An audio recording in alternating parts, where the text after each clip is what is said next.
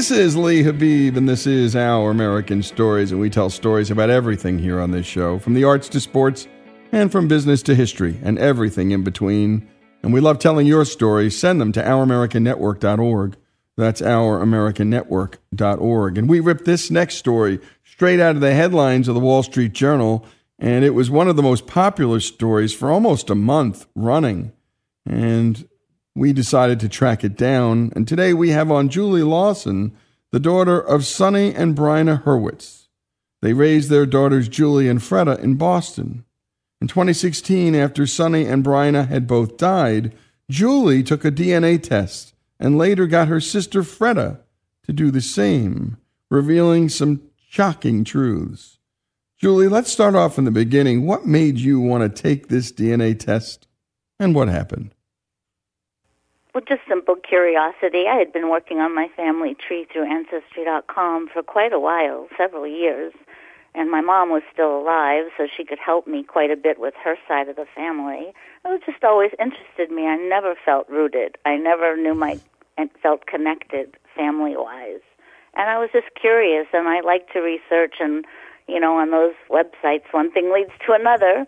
So I decided to do my DNA nothing came up that surprised me on my DNA, right? So there was there was no shocker, but there were a couple of names that didn't mean anything to me. And when my DNA matched one of those names, that person reached out to me through Ancestry. His name is Larry, and he's a psychologist and lives in Long Island. And it turns out he's my second cousin. We share the same great grandfather, but we didn't know any of this. But he was curious, and he also had a deep love of family history and ancestry and had been working on his tree for years and he noticed my name show up on his list and he wanted to know if I knew anything and I knew nothing. And he would say, "Well, your mom's still alive. Why don't you get her to do the DNA?" I said, "Well, yeah, maybe I'll send her a kit." And he said, "Your sister too, because that'll really help." And I'm like, "Well, my my sister lives in England. She's a very busy woman. It won't be her priority, but I'll keep bugging her to do it." So Larry and I stayed in touch intermittently, and he'd check in. I couldn't. We couldn't figure it out. We let it go. He never really let it go. So then, two years later, my mom has died, and she wouldn't do the DNA kit, which I never knew why she didn't want to do it. And then my sister, out of the blue, who's been living in England for 30 years, gets a two-year contract in the United States and decides to move to Falls Church, Virginia, a place neither of us have ever been. She has no business even being in the United States, and she asks if I can come help her get settled and with child care. So I was on a plane. And while I was there, it dawned on me she still hasn't done the DNA kit. I'm going to get her one. I'm going to make her spit. I'm going to get the kit. She's going to spit, and we'll go from there. So I did. So it was her test that came back with the shocker because that is when the, the closest relationship that popped up to her was a man's name that we did not know. And it came up as a really close match. And we looked his name up on Facebook, and there we were staring at a man about 62 years old who looked just like our dad when dad was that age. Um, but dad's been gone 11 years, and this stranger is looking at us. I'm like, oh my God, it, that's dad. So we realize dad had an affair. We've got a brother. I have brother. And I know that a lot of people don't see their Facebook private messages, and that's always frustrating. It could sit there forever. But within 20 minutes, he answered. And all I had said was, hmm, looks like we have a DNA match. Would love to talk to you about it. Because we didn't know what he knew we didn't want to be the ones to shock him, a stranger saying, You look just like our dad. So we were very delicate about it. And um, I said, Well, you know, I'm in Falls Church, Virginia. I live in Phoenix, but I'm visiting my sister and helping her get settled here. Have no idea where you are, but we'd love to talk. And he writes back and he says, You're in Falls Church, Virginia. I'm 45 minutes from you. And the next day is Mother's Day. And I say to him, well, this is amazing. You're 45 minutes from us, and I know Mother's Day is tomorrow, but we're not doing anything. And is there any chance you would come over? And he said, let me talk to my fiance. And got back to me and he said, Yeah, we can be there at noon. Well, my sister had gone to bed. She didn't even know how far I had taken this. So when she wakes up in the morning, I said, We're going to be meeting our half brother today. He's going to be here about noon with his fiance. We started gathering pictures of dad because we know that we're his sisters, but he doesn't know he's coming to meet his sisters. He doesn't know we know his dad, that we grew up with his dad. So Freda had not yet unpacked everything from England. We spent quite a time scurrying around, going through boxes to try and find photos of dad at different ages. And we did, and we had this stack, and we had it upside down on the dining room table, and the doorbell rang, and we I opened the door, and it was I was looking at my dead father. I mean, it was so weird. I mean, it was just I I don't know what else to say other than uh, he didn't just resemble dad. It was like dad was standing right there. It it was I almost I think I almost fainted. And of course I got emotional and I had already warned him that I was the emotional one and Freda was the practical one. So he came in, he sat down at the dining room table, we made small talk, and so I, at some point I said to him, Dana, why do you think what do you think our connection is? What do you think about this whole dna thing? And he said well obviously we're cousins some kind of way. I'm like he thinks we're cousins. And i finally said to him i just leaned into him and i said dana we are 99.9% sure we are not cousins we think you're our brother and i turned over the stack of pictures of dad and now he's looking at these photos of this man who he looks just like he just went silent. Actually, he, didn't know what to say, and I mean, I told him I already loved him. I said, I don't know what kind of person you're going to turn out to be, but we love Dad and we love you, and you look just like Dad, and this is so amazing. And oh wow, we were so excited. Never knew who his dad was, and his mom died kind of young. And each time he had asked her through his youth, she would change the subject. And at one point, he finally stopped asking. And when we come back, we're going to continue with Julie Lawson's story. My goodness, the scary side of DNA tests. But in the end, a truth revealed, a secret unveiled. Julie Lawson's story continues here on Our American Stories.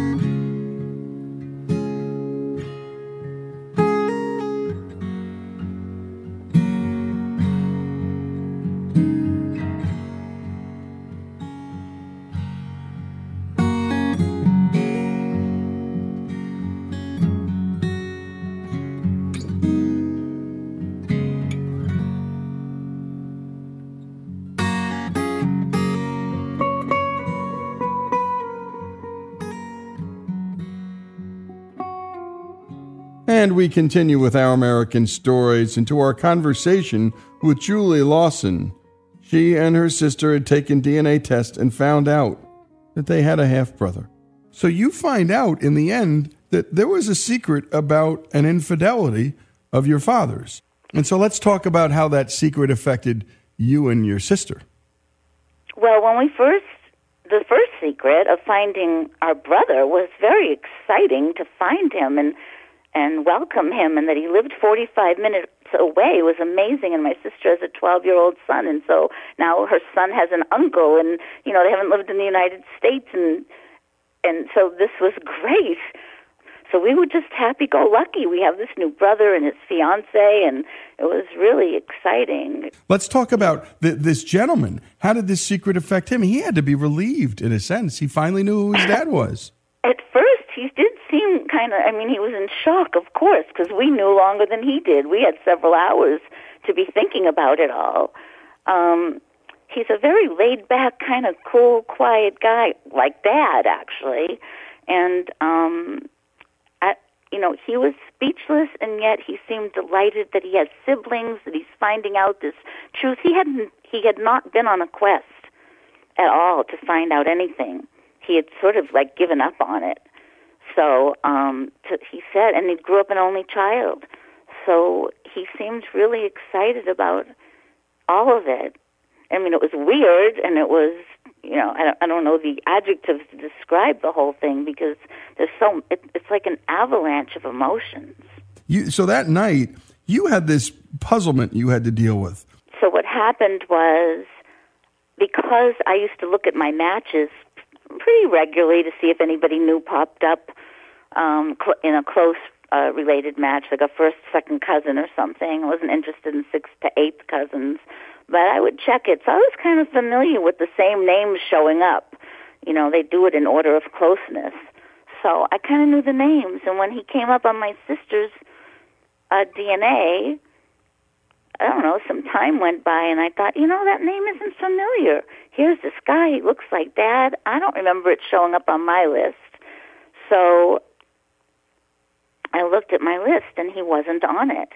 And I thought, well, maybe because he's a half sibling. Again, I, my ignorance, I don't know how DNA worked. I thought maybe we didn't share enough DNA for him to show up on my list, but he could show up on my sister's list. But that was my naivete and ignorance, and and um, the cousin that had been in touch with me from my first DNA results, who was asking me all the time, "How do you think we're connected? Will your mother do the test? Will your sister do the test?" This was Larry, and so I called him like two days into this, and I said, "Well, something has come up," and I told him. Now he's a psychologist, so I told him that this guy isn't on my list, but he's on my sister's list, and he looks just like our dad and Larry got it right away. He was really good over the years at looking at the puzzle pieces of his stuff, and he just it dawned on him. Well, if he's not on my list, then they have to have different fathers. Her sister and she are not full sisters because this guy is related to her sister and not her. So the two sisters can't be full sisters. He, he, he was the the puzzle fixer. He brought all the pieces to the table and he wasn't going to tell me at first because he knew it was going to change my life. And he said, Have you looked at the centimorgans between Dana and your sister? And I said, No, I don't know what, what's a centimorgan. It sounds like an insect with a hundred legs or something. and and he said, No, it's a way of quantifying DNA. A certain range of centimorgans means you're a half sibling, a certain is a full sibling or parent child relationship. So um, I looked at the centimorgans between him and my sister, and they fell into the correct range of half siblings. At some point, Larry said, Did you look at the centimorgans between you and your sister? And I thought, my first reaction was, Well, why would I do that? I don't even care about my centimorgans between me and my sister. And then I realized in a split second he was telling me something. I'm like, what is he meaning, and I looked at the centimorgans, and we had the same amount of centimorgans as she had with her other half sibling. So I was a half sibling. And that was a shocking moment. We didn't cry because, oh, now we're only half siblings, and it wasn't like that. If she had had no DNA, she'd always be my full sister. It, we cried, I think, the shock of it all in that split second we were learning that we didn't have the same father, and that my dad wasn't my dad. Meaning he was my dad, but he wasn't my father. And that, you know, it still feels fresh. Obviously, I didn't even know I still had this emotion in me. But that split second is when we were freaking out. Like, what does this all mean? There's more to this. And if he's if my new brother is now not my brother because we share a different dad and my dad isn't my father, who's my father? Oh my God. I went from this incredible joy and delight. It was like having dad around. And to suddenly not. You you now have got to be curious again. It's almost like what what really happened here. Who's my in your at this late stage in your life? You're asking yourself, who's my daddy? And who did that turn out to be, Julie? Oh, was How did this How did this come to be that you made this discovery? This was through Larry helping me with all these puzzle pieces. Man, my little cogs were so busy turning. I was angry. I was so hurt. I had a night of being in a fetal position, wailing like a baby to my mother. I mean, why? What what did you do? What is this about? And and now it was starting to make sense that all of this was explaining why she treated me the way she did. It was so intensely primal. A primal therapist would have had a ball with me. It was unbelievable. You talk about cathartic and so painful and so shocking. It's like your whole life and people I've heard people say, "Well, nothing really changed. Your dad's always going to be your dad. Your sister's always going to be your sister." And I want to strangle those people. I'm trying to be cool about it. They just don't get it. Of course, the content of my relationships don't change, but the context does. And that's shocking it's just so much shock to the system of feeling so ungrounded and also getting an explanation at the same time for your torturous youth. You and your mom had a tough relationship. And oh. now you now you're understanding why your mom had a secret too. That and by the way, she had to bear that secret, and that was no duck walk either for her. I, I'm sure it wasn't. I know. So I went through that range of emotions, trying to put myself in the shoes of this young woman and what she was going through. I mean, so you want to have compassion for everybody in their story. I mean, we're all so damaged to some extent, and some of us get to process it and go on and do great, and some don't process it at all. And she was one that never processed any of it. She was a very immature woman throughout her life and she had a lot of wonderful qualities and very loved by a lot of people and she was a young girl and she was in love with this boy that she was dating and he wasn't in love with her she was just a nice girl and they were all friends in a small circle that double dated and she wanted him to marry her. Her best friends were 17 and 18, and they were all engaged. She wanted to be engaged. She wanted to get out of her parents' house. She hated her stepmother.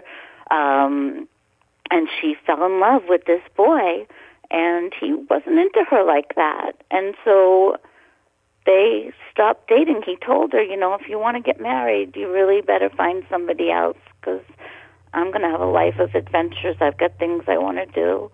And she went on and married my dad. And when we come back, we're going to continue this remarkable story with Julie Lawson. Again, this was ripped off the headlines of the Wall Street Journal and was one of the most popular stories of the year.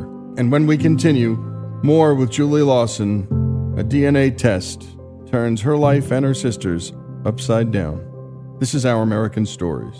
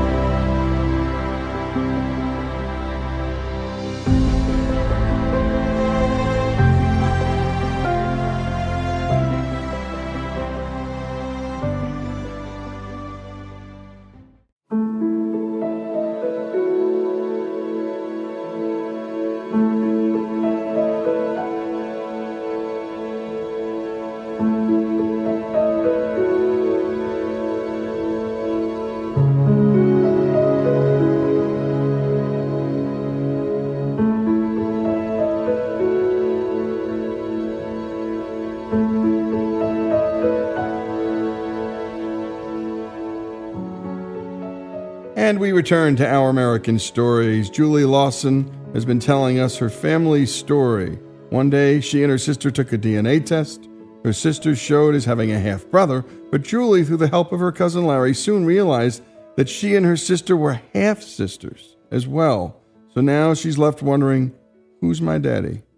Julie's mother fell in love in high school, but her boyfriend at the time was just not interested. So her mother married another man she didn't love. Julie, Tell us what happened next. about a year and a half into the marriage. She'd already heard, had her first child, my brother. She called her ex-boyfriend up. She heard he was um oh no, she she called him up because she wanted to go for a cup of coffee supposedly. They got together and um they were commiserating. She was telling him that she wasn't happy in her marriage. It wasn't what she thought it would be or should be. And they had a one night thing. And he told her afterwards that he felt really guilty and that she we they shouldn't do this anymore. And he said look you know you're married you have a child and this has got to stop. You've got to go take care of your marriage. And so they never talked again. And i guess a few months later she called him to say she was pregnant and she didn't exactly say she knew it was his or thought it was his.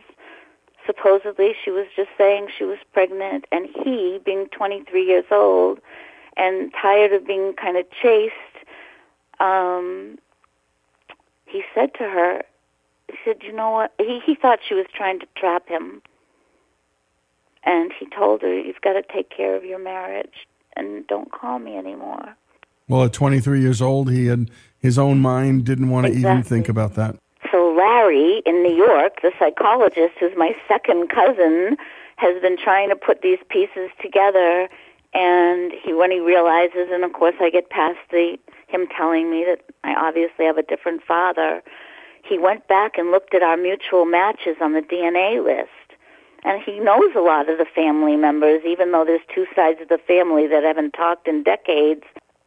He's helping me with these pieces, and he's looking at the ma- names of the matches, and he's clever enough to also go on Facebook and look at these people's pages. So he's looking at these names, and he says, "Look, there's this name. It's initials only, but I think you need to reach out to them." And then there's another name which I know, which is a Greenberg, and you should try and t- reach this man, Les Greenberg, because a cousin of Les's is coming up as your second cousin, which means their parent is a first cousin, and if their parent is a first cousin, one of those uncles, uh, uh, brothers, is got to be your father.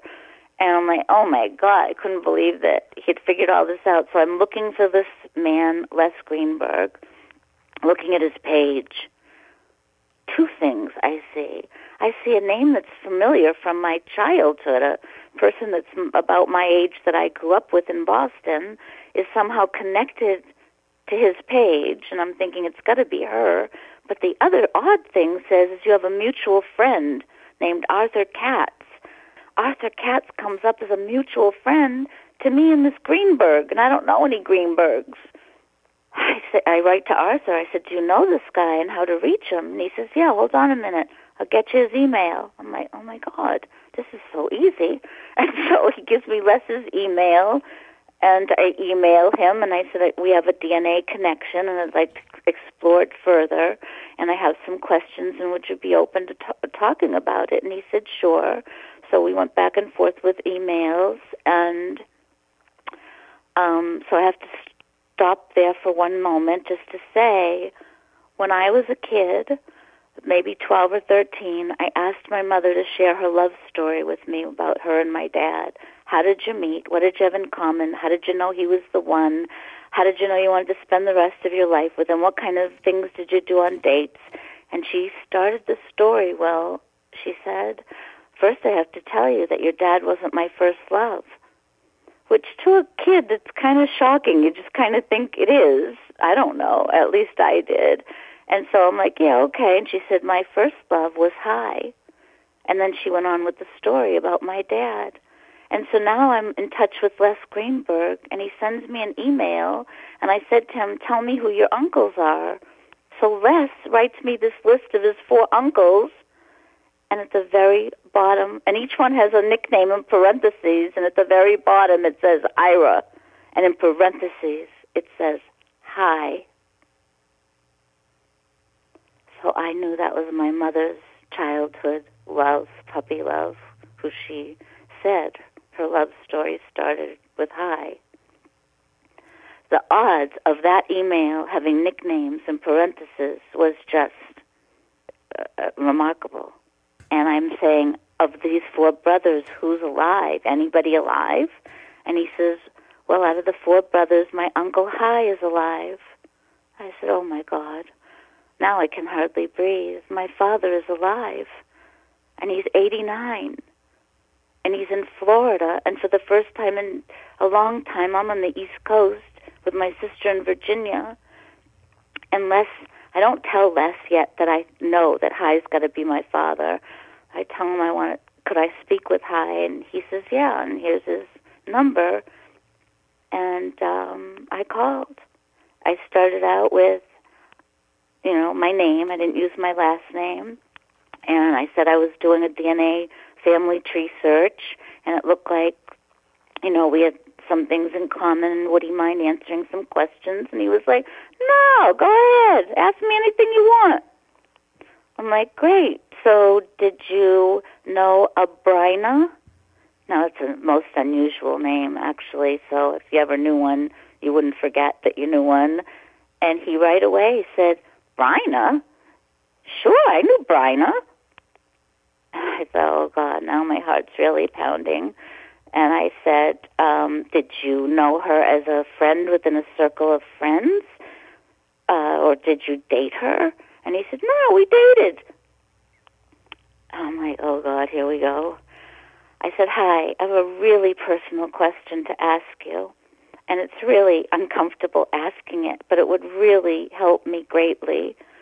And he said, go ahead, ask me anything you want. I said, Did you have sex with her? Did we have sex? Yeah, we had sex. I, and that's when I really felt like I knew for sure. And I, this is what I said to him. I said, "Hi, are you sitting down?" And he says, "I'm 89. I'm almost always sitting down." And I said, "Do you have any heart conditions?" And he said, "Heart conditions? No, I had a stint about 10 years ago, but I'm good." I said, Great. I said, Bryna's my mother, and I'm 99.9% sure you're my father. And there was a moment of silence, and he said, Julie, you're blowing my mind. And I thought, oh my God, I haven't heard that expression since the 60s.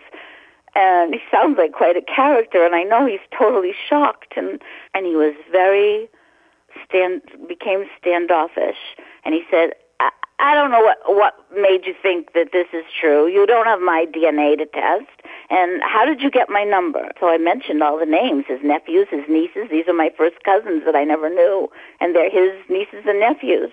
I realize he's pretty upset, so I try like reroute the direction the conversation was going, and I start to ask him about his life and we were on the phone for over an hour. But I think towards the beginning, actually, I said he says to me, "Well, I don't know what you want from me. What do you want from me?" And I started to cry, and I just said, "I want you to tell me to come to Florida. I want to meet you." And when we come back, this remarkable story continues. There's going to be a trip to Florida, and Julie will be meeting her dad. More of Julie Lawson's story here on Our American Stories.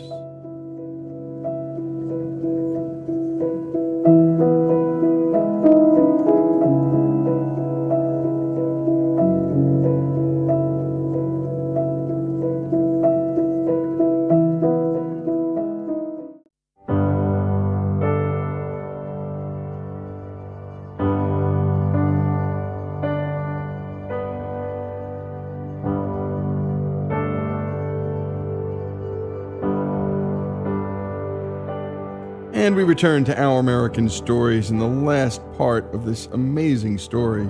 Julie Lawson has been telling us how she found out her dad was not really her dad, and she then got in contact with her real biological father, who lives in Florida.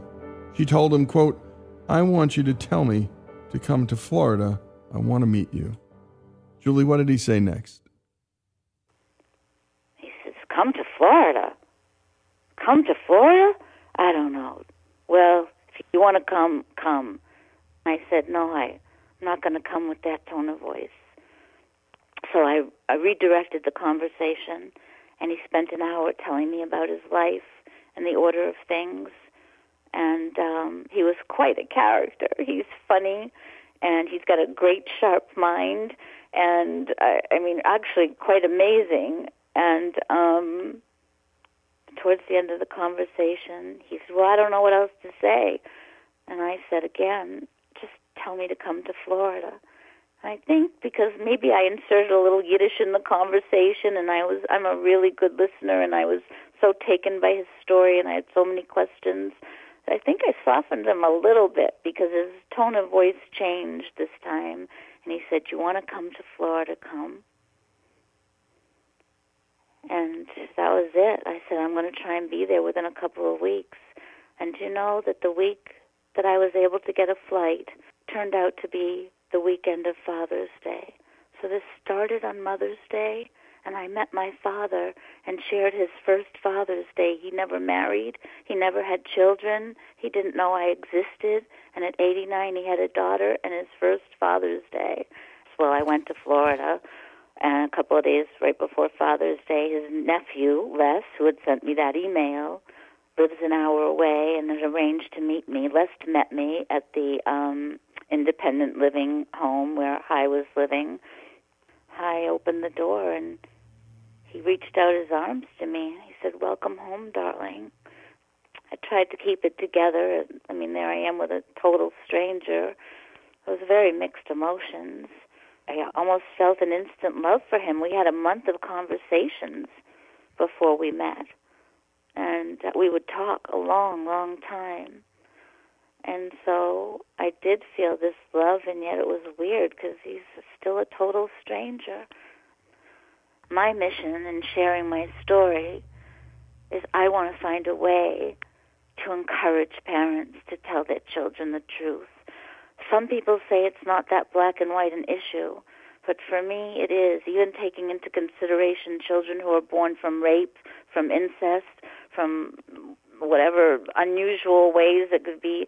I mean, I, I understand, but I think all children at some age, when it's age appropriate and in a safe emotional environment with a professional, I think we all deserve to know who our biological parents are. Doesn't mean we'll choose to have a relationship with them. And I I believe all men have a right to know they have offspring on this planet. I want to encourage people to tell the truth.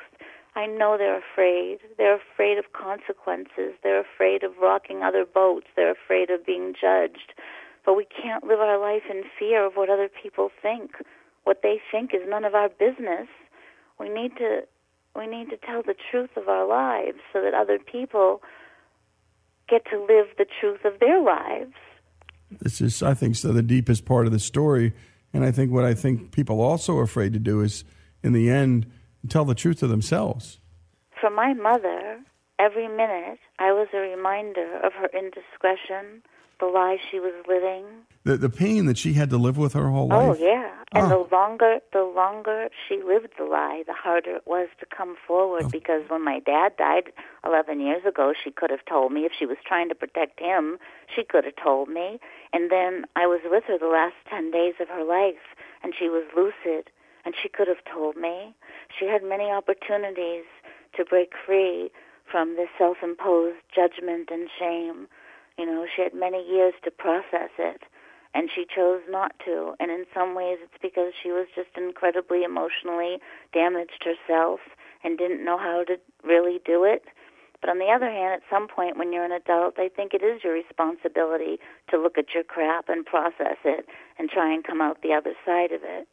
And um, she just wasn't evolved enough to do anything about her damage. Yep. And so instead, she damaged me severely. I grew up thinking I was mentally retarded. That back then it was labeled emotionally disturbed. I was taken to shrinks when I was very young. She was she just didn't know how to look at me and be loving. I know she loved me, but she couldn't treat me lovingly at all ever. I've been disowned. I've been put on the street. I ran away from home at 15 with nothing on my back but the clothes I was wearing uh, in the middle of a blizzard. I mean, I had to do something to save a piece of my soul because I kept thinking, I bet I'd be a different person if it weren't for all this stress every day and all her nonsense. I I could find out who I am. I could just be me instead of going to school and zoning out. I can't focus because I'm worrying about what happened last night and what's going to happen when I get home. And I'm feeling so small and I have no self esteem and I'm a loner and I'm now growing up being abused by my older brother who I adored. And then he went from being my hero to an abuser.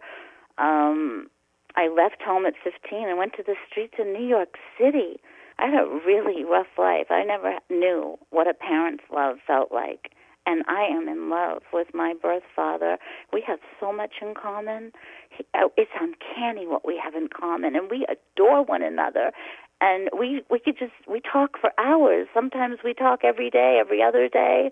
Um, I just came back from his 90th birthday party. I got to be with my father on his 90th for his birthday party. He chose four songs to express his feelings through music because he said he didn't want to bore everybody, that he'd say a little something between songs. And one of the songs he chose for us was Ella Fitzgerald singing How Deep is the Ocean. That's how deep his love is for me. And two nights ago, when we were talking, he said, Oh, Julie, having you in my life, he said, You know, I was lucky. I was the baby of the family. I was loved by everybody. I had family, but it's so different having a daughter. This kind of love. I mean, you're mine. I have a daughter. I'm 89. This was when he was 89. He first said it. He was crying. I said, Why are you crying? He says, I've missed 65 years of knowing my daughter. I had a daughter walking the earth that I didn't get to know. And you know what, Lee? He grew. He. I grew up around the corner from where he was. I could have known him the first 25 years of my life. All the love I missed out on, all the things I could have. He, I would have had a soft place to land had I not been the secret. What you still have is such a remarkable gift, and this man, this man had chosen to never, never marry, and he had chosen to never have kids. And my goodness, what a gift for him! What That's a gift for said. him! He just told me the other night, he said, You've changed my life. He said, I feel so different. I have a daughter. And I said, I know. I said, and you could have been a jerk and I wouldn't have liked you, or I could have been a jerk and you wouldn't have liked me, but look at us. And uh, by the way, it, it, was clear that you guys, you, you both shared the most important of all things, which is a common sense of humor. He cracks me up. He's a great joke teller. I could never remember jokes. Oh, does he have a slew? And they're pretty good, and he's got a good delivery to me the other day. He says, "You know, Julie, I've been thinking." I said, "What you been thinking about?" He said, "I've been thinking about what I want on my headstone." I said, "Your headstone?" He says, "Well, you know, I'm 90 years old. You think about these things." I said, "Yeah, that makes sense." I said, "So what do you want? Did you come up with something?" He says, "Yeah." I wanted to say, "Stop by anytime. I'm always in." That's fantastic. He's adorable. Oh, well, lucky you is all I can tell yeah, you. And lucky him. So lucky. Lucky him. Yeah, that's what he says all the time. How lucky he is that he has a daughter like me. He said to me, he said, if I had met a woman like you, I'd have married. Wow. How about that? How about Neither that? of my parents ever expressed any joy about my presence in their life. Amazing. So this is an amazingly cathartic experience for me.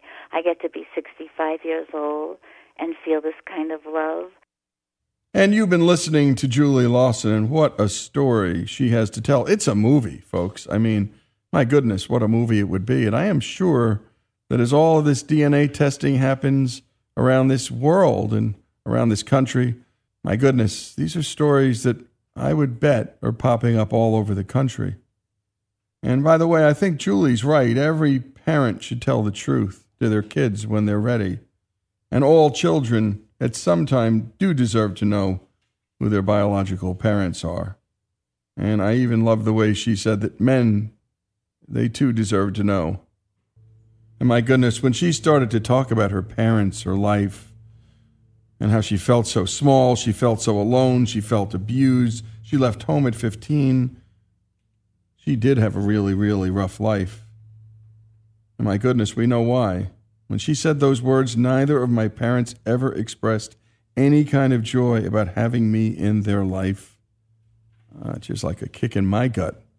And we know why now. The mother had an illegitimate child, and the father knew it.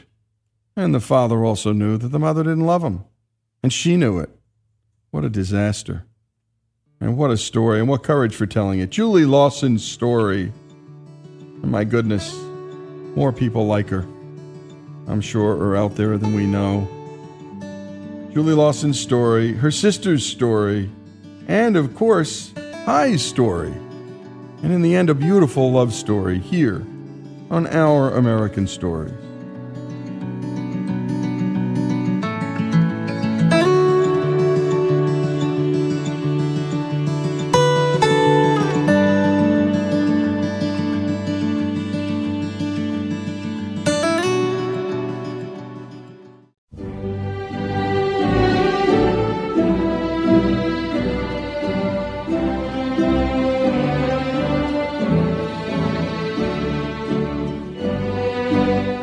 This is Our American Stories, and it's graduation season, and we wanted to highlight some commencement speeches that have been given over the years, some great ones.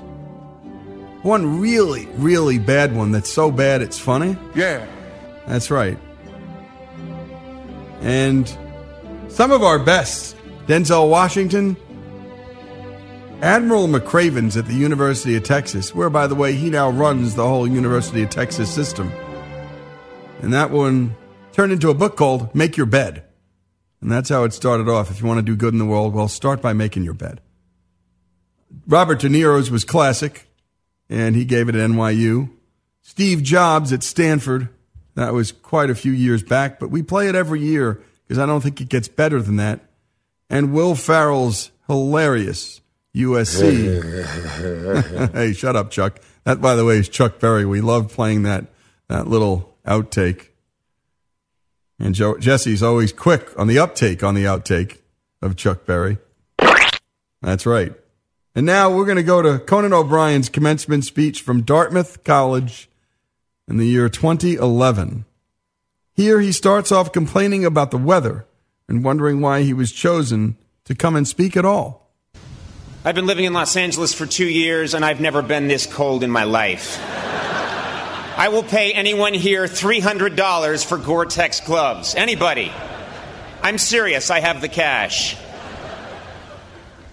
Before I begin, I must point out that behind me sits a highly admired President of the United States and decorated war hero. While I, a cable television talk show host, has been chosen to stand here and impart wisdom. I pray I never witness a more damning example of what is wrong with America today. Graduates, faculty, parents, relatives, undergraduates, and old people that just come to these things. Good morning and congratulations to the Dartmouth class of 2011. Today you have achieved something special something only 92% of Americans your age will ever know a college diploma. That's right, with your college diploma, you now have a crushing advantage over 8% of the workforce. I'm talking about dropout losers like Bill Gates, Steve Jobs, and Mark Zuckerberg. Incidentally, speaking of Mr. Zuckerberg, only at Harvard would someone have to invent a massive social network just to talk with someone in the next room. My first job as your commencement speaker is to illustrate that life is not fair. For example, you have worked tirelessly for four years to earn the diploma you'll be receiving this weekend. That was great. And Dartmouth is giving me the same degree for interviewing the fourth lead in Twilight. Deal with it.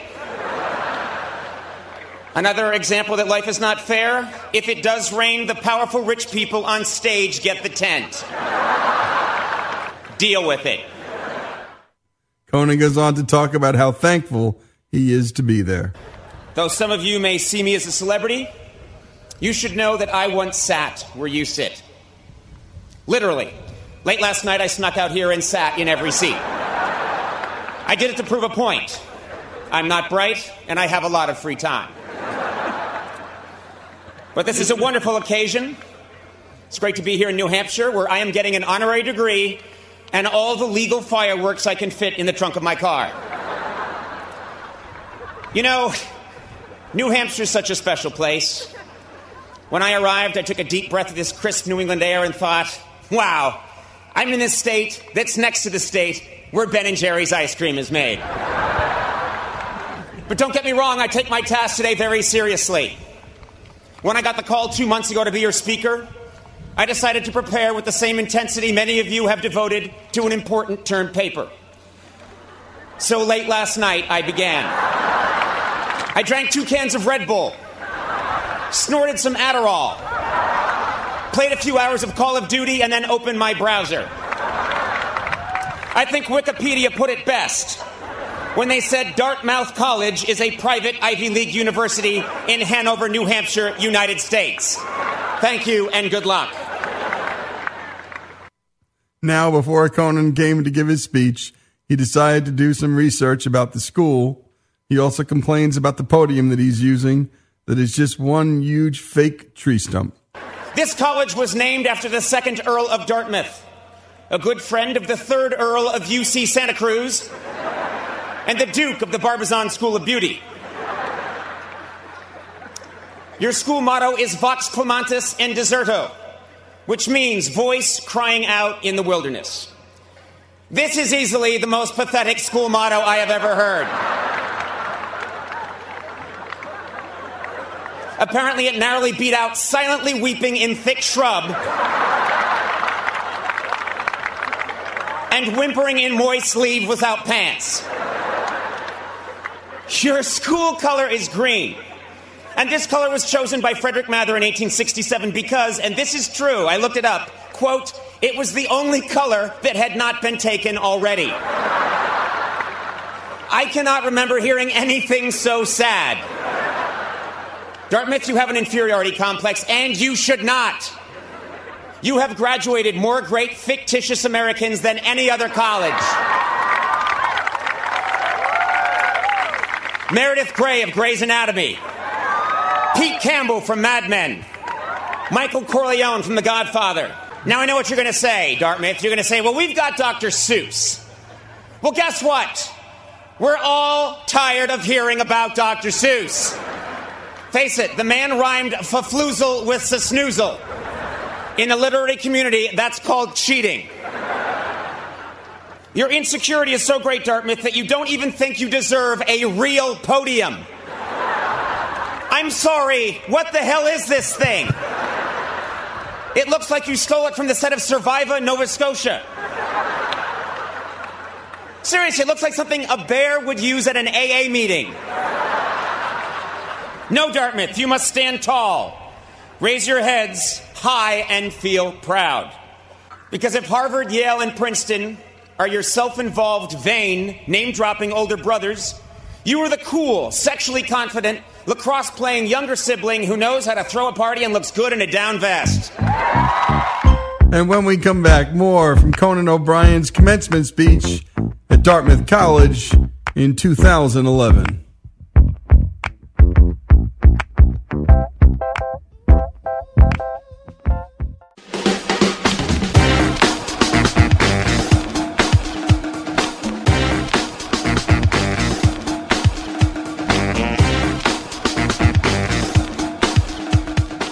Is Our American Stories, and we continue with Conan O'Brien's commencement speech at Dartmouth College in 2011. Here, Conan decides to make his speech more memorable. He suggests some changes. You are a great school, and you deserve a historic commencement address. That's right, I want my message today to be forever remembered because it changed the world. To do this, I must suggest groundbreaking policy. Winston Churchill gave his famous Iron Curtain speech at Westminster College in 1946. JFK outlined his nuclear disarmament policy at American University in 1963. Today, I would like to set forth my own policy here at Dartmouth. I call it the Conan Doctrine. Under the Conan Doctrine, all bachelor degrees will be upgraded to master's degrees. All master's degrees will be upgraded to PhDs. And all MBA students will be immediately transferred to a white collar prison.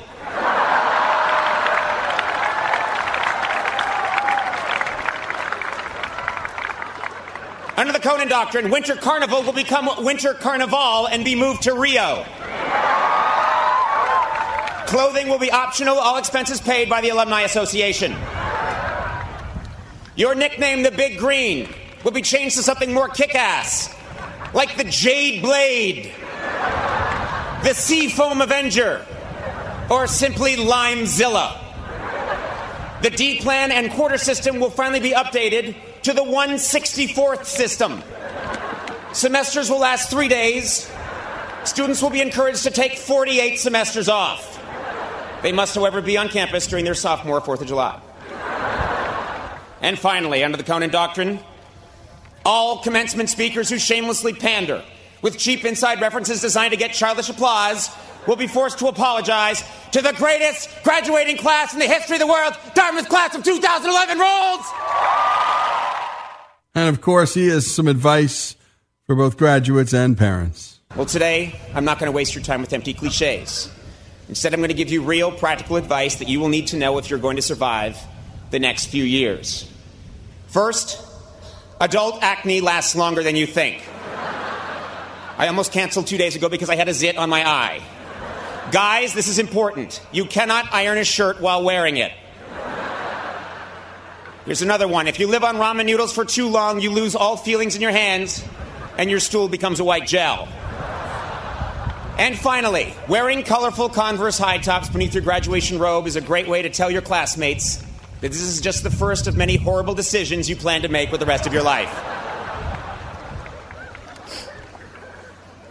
Of course, there are many parents here, and I have real advice for them as well. Parents, you should write this down.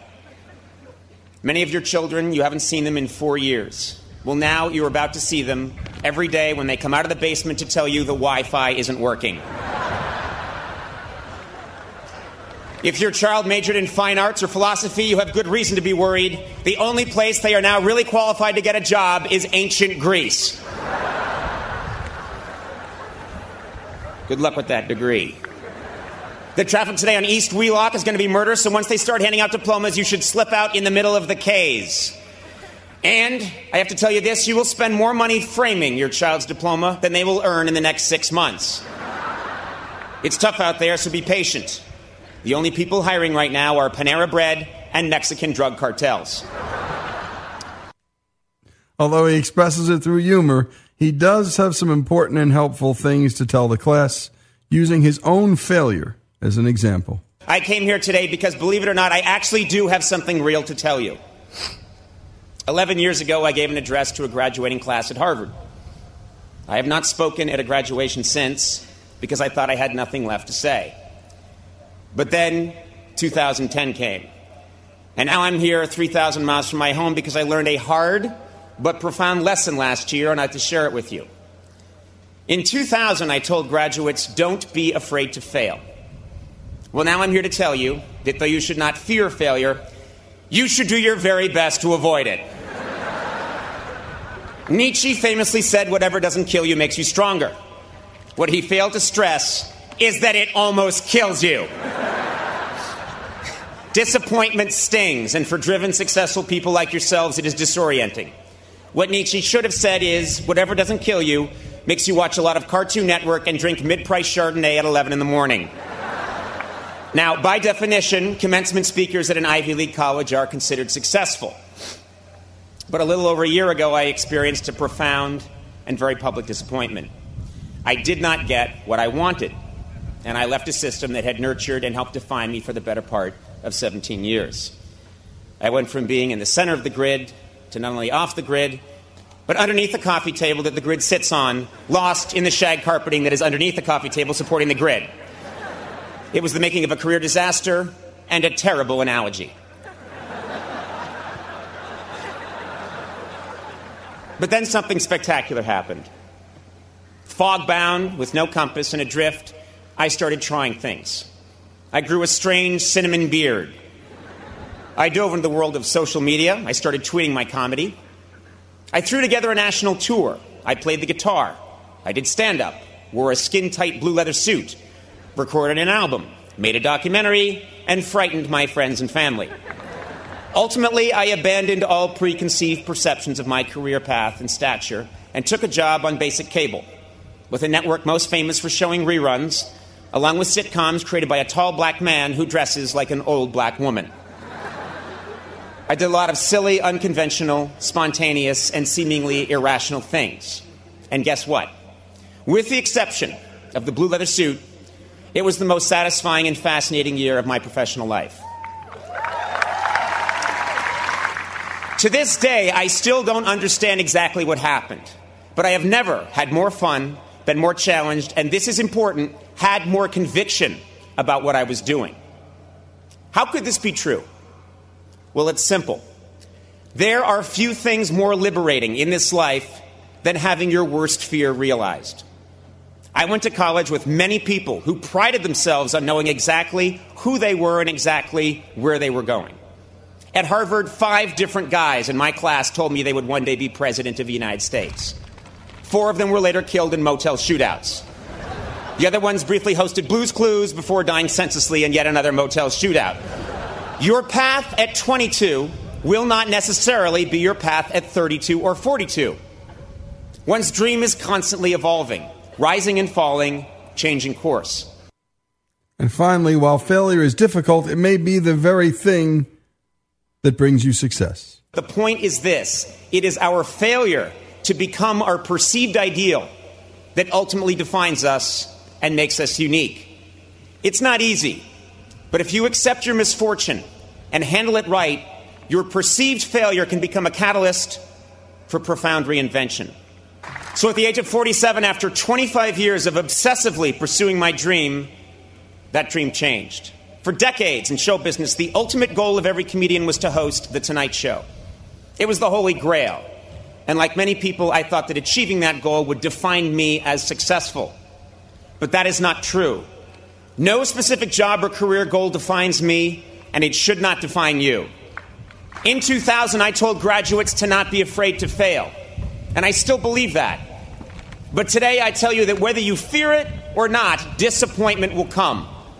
The beauty is that through disappointment, you can gain clarity, and with clarity comes conviction and true originality. Many of you here today are getting your diploma at this Ivy League school because you have committed yourself to a dream and worked hard to achieve it. And there is no greater cliche in a commencement address than follow your dream. Well, I'm here to tell you that whatever you think your dream is now, it will probably change. And that's okay. Four years ago, many of you had a specific vision of what your college experience was going to be and who you were going to become. And I bet today most of you would admit that your time here was very different from what you imagined. Your roommates changed, your major changed. But through the good, and especially the bad, the person you are now is someone you could never have conjured in the fall of 2007. I've told you many things today, most of it foolish, but some of it true. I'd like to end my address by breaking a taboo and quoting myself from 17 months ago. At the end of my final program with NBC, just before signing off, I said, Work hard, be kind, and amazing things will happen. Today, receiving this honor and speaking to the Dartmouth class of 2011 from behind a tree trunk, I have never believed that more. Thank you very much and congratulations. And there you have it, Conan O'Brien's address. This is Lee Habeeb. This is Our American Stories. Commencement month, all month long, month of May, much of month of June. We'll be playing the best, the worst, some from famous folks, a couple from just high school kids who hit it out of the park, and one college professor whose speech was just so terrible. Jesse's going to have to add the rim shots, and this will be one of the few times we'll actually be laughing at somebody on the show because, well, you just have to. This is Our American Stories.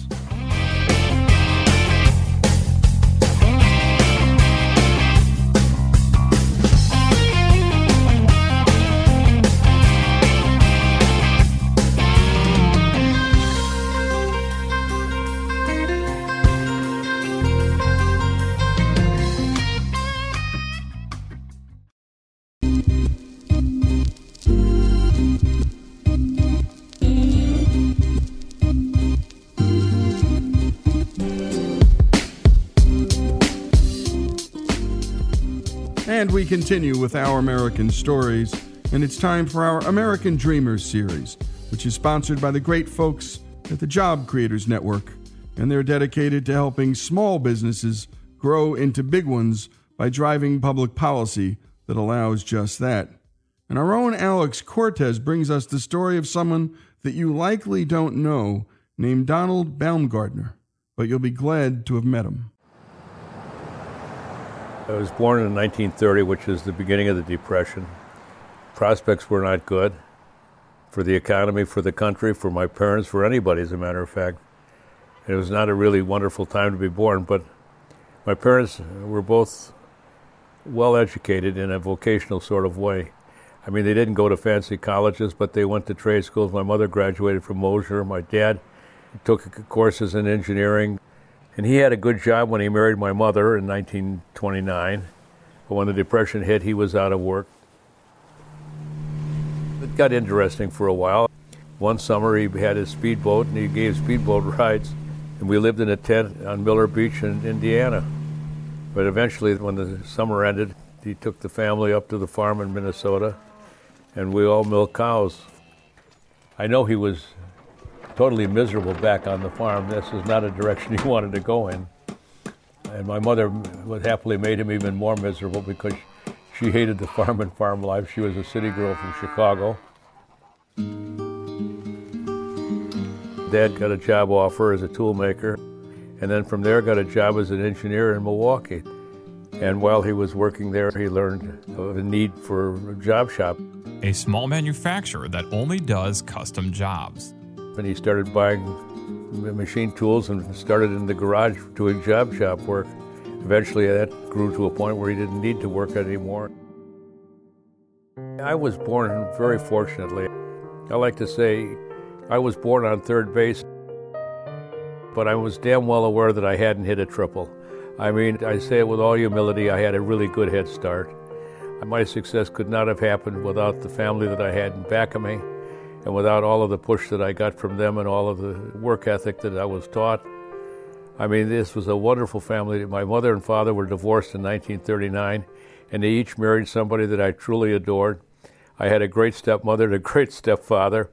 So, what I wound up with in life is uh, talk about being blessed, is I had four really good parents. I mean, and they were very different. My stepfather was a baseball player, played for the New York Giants, and he was a professional golfer. And he was a funny guy. He told jokes continuously. It's like having Henny Youngman as your stepfather. He had lines like, You can't put a feather in a chicken's ass and call it a peacock.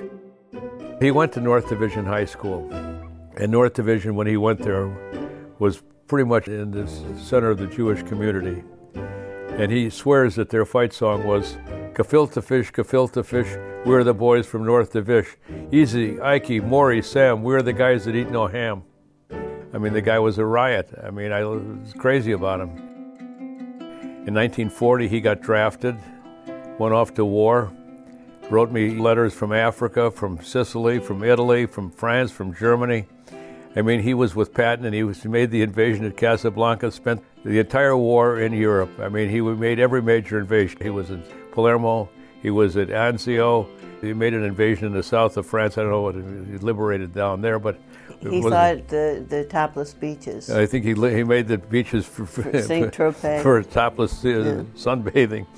I mean, it wasn't much of an invasion in south of France, but anyhow, he did move in on into Germany he had quite a war record. And in the meantime, my dad's business grew and grew and grew. It got bigger and bigger. He was making parts for the war effort. When we got attacked at Pearl Harbor, we went to work. We built, in a four year period, 22 aircraft carriers. American manufacturers did. It's, it's mind boggling what people can do when they're put to it, and Americans can do. I mean, we just absolutely tanks were coming out. God, uh, they were flying off the end of the assembly line. The tanks, the guns, the, all of the equipment you need, the trucks, the, all the war machinery that you needed, we produced and produced in mass. And this is a country coming out of a depression, coming out of some really hard times. Detroit became the arsenal of the world. My dad's company was making parts for all of these things. He was making parts for the airplanes, for the predecessor to the DC-10, for tanks. And he started out with a small machine shop with a handful of employees. By the time the war was over, he had 300 employees. And it's American ingenuity that got us to where we were in those wars. I mean, my God, before America came into World War II, things were looking pretty damn grim with Nazi Germany and Imperial Japan. But how do we win the war? Through our production genius, American know how, American business. Let it all. At several points, while Donald was talking about America's arsenal of democracy, he almost seemed to cry. Well, I get emotional about some of the things that we've done. An emotion of pride more than anything. Yeah, I get choked up over the pride of our nation, pride of what we can accomplish, pride of what we've done. It's pretty impressive. For some reason or other, my parents thought of me as being incredibly capable at 10. I mean, my mother had a restaurant, and I started out by washing dishes, then waiting on counters. By the time I'm 13, I'm in back of the griddle, you know, cooking. I mean, she just brought me right up through the ranks. And when I wasn't working for my mother, if I'd go visit my father, I mean, he'd put me to work as well. When he started this Milwaukee shipbuilding thing at the end of the war, my dad bought a used Coast Guard cutter, the surplus. They were, all these Navy vessels and Coast Guard vessels were surplus because there was way too many of them at the end of the war. And so we took the one Coast Guard cutter and I helped him with it. We brought it from Maryland to Milwaukee. He left me in Baltimore. I, what the hell? I was 15 years old. And he said, You need to hire a crew. So I put an ad in the Baltimore. I'm 15 years old. I put an ad in the Baltimore Sun. I, I, I hired a deckhand and I hired a cook and got the boat across the East Coast through New York City, through the Hudson, up through the Trent Canal, the Erie Canal, all the damn way to Milwaukee. I mean, I'm 15 years old. It's a hell of a lot of responsibility for a kid. My mother left me. She and my stepfather, the baseball player, golfer, moved to Florida when I was in high school and left me to run the restaurant and the used car lot that was in back of the restaurant and the sign that was on top of the restaurant for Miller Brewery. I was in charge of getting all this done and sending her these rent checks for the used car lot, for the restaurant, for the sign and take care of her house on Menlo Boulevard. So I grew up without a hell of a lot of parental supervision because my mother took off for the winter, left me at home with a maid by the name of Lila, who was a dwarf. He was three feet tall. Needless to say, I had a lot of really nice parties in high school. I became very popular. Lila was fine with the parties. I mean, she she wasn't much of a disciplinarian. I'm afraid my parents would probably be jailed today for the responsibilities and the freedom they gave me. I mean, I had total freedom and also I had total responsibility. It comes with that freedom. Was that a better way to raise a kid? Well, maybe, maybe not. I'm not sure. It worked out for me just fine. And if you're enjoying Donald's voice and story, and we are here in the studio, you can get even more of it in his terrific book, with the wind at his back, The Charmed and Charitable Life of Donald Baumgartner, which you can pick up at Amazon.com. After these messages from our sponsors, the rest of Donald's story here on Our American Stories.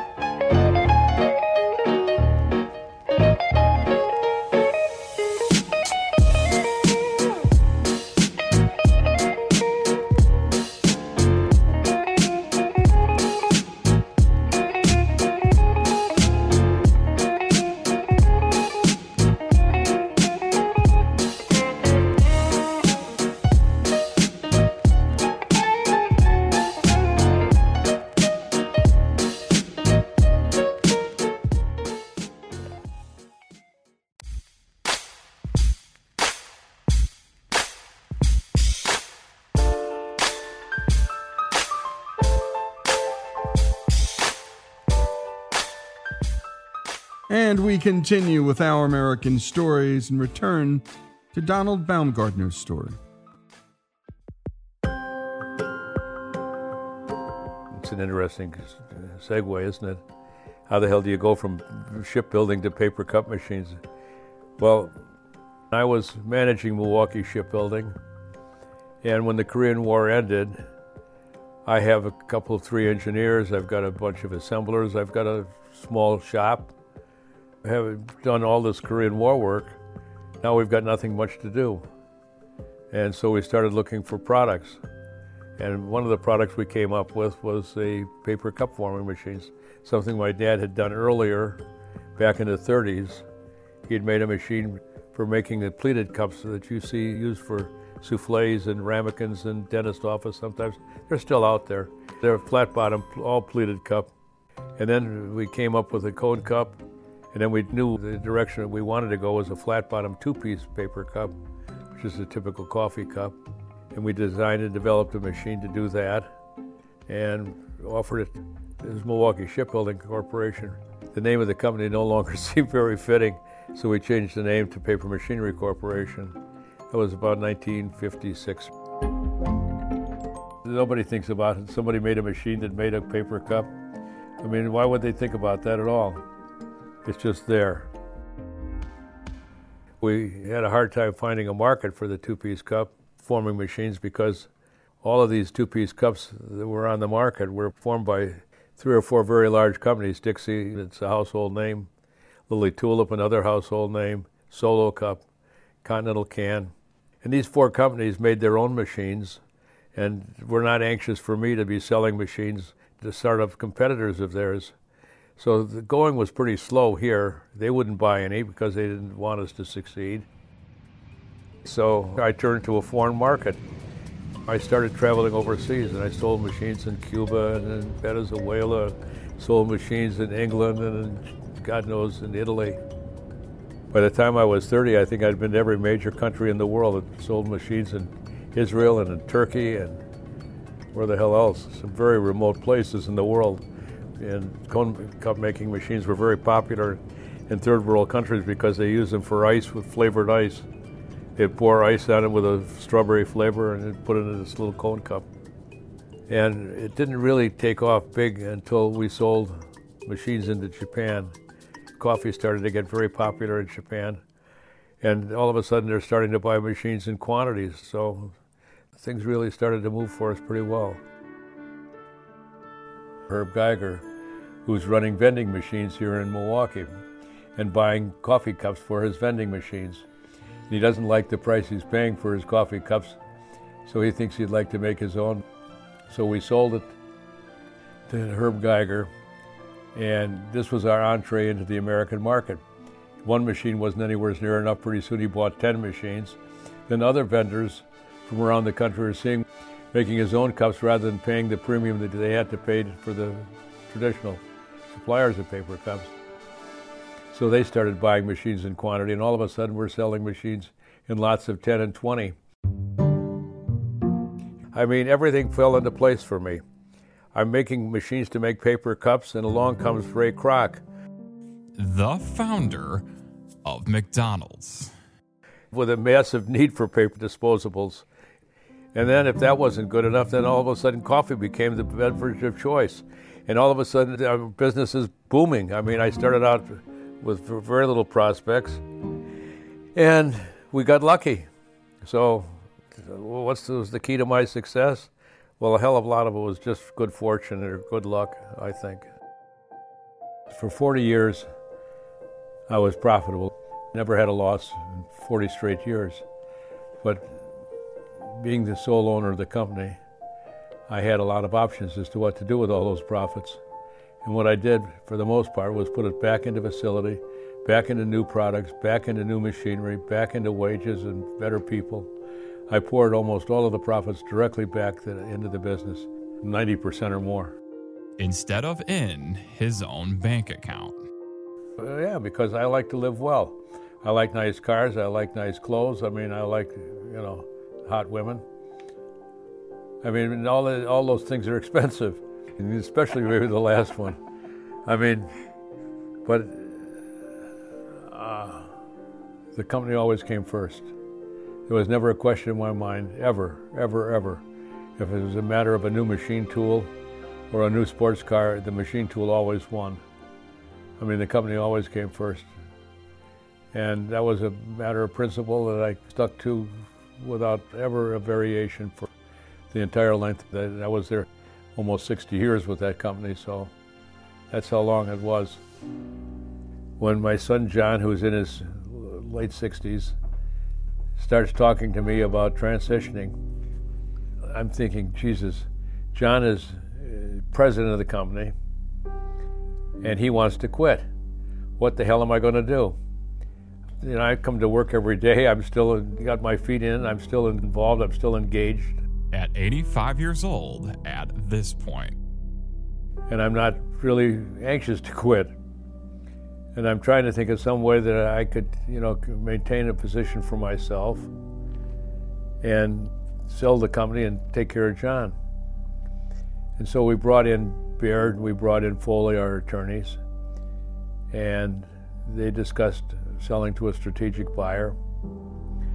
And the immediate concern came to my mind is where the hell are my employees going to going to happen to my employees if they sell to a strategic buyer and they move the company out of town? In fact, my dad twice he sold companies that he built and twice the companies were moved out of state, once to California, one to Illinois. He sold a company to Rockwell International, and that wound up out of state and wound up with almost none of the employees staying with the company. And I felt badly about that because I, you know, I was close to my dad. I knew all of his employees pretty well.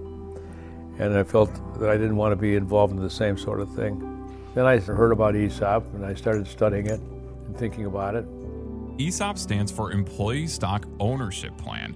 It's basically a fancy way of saying that Don could give the ownership of the company to his employees, and they could decide to keep the business where it was forever.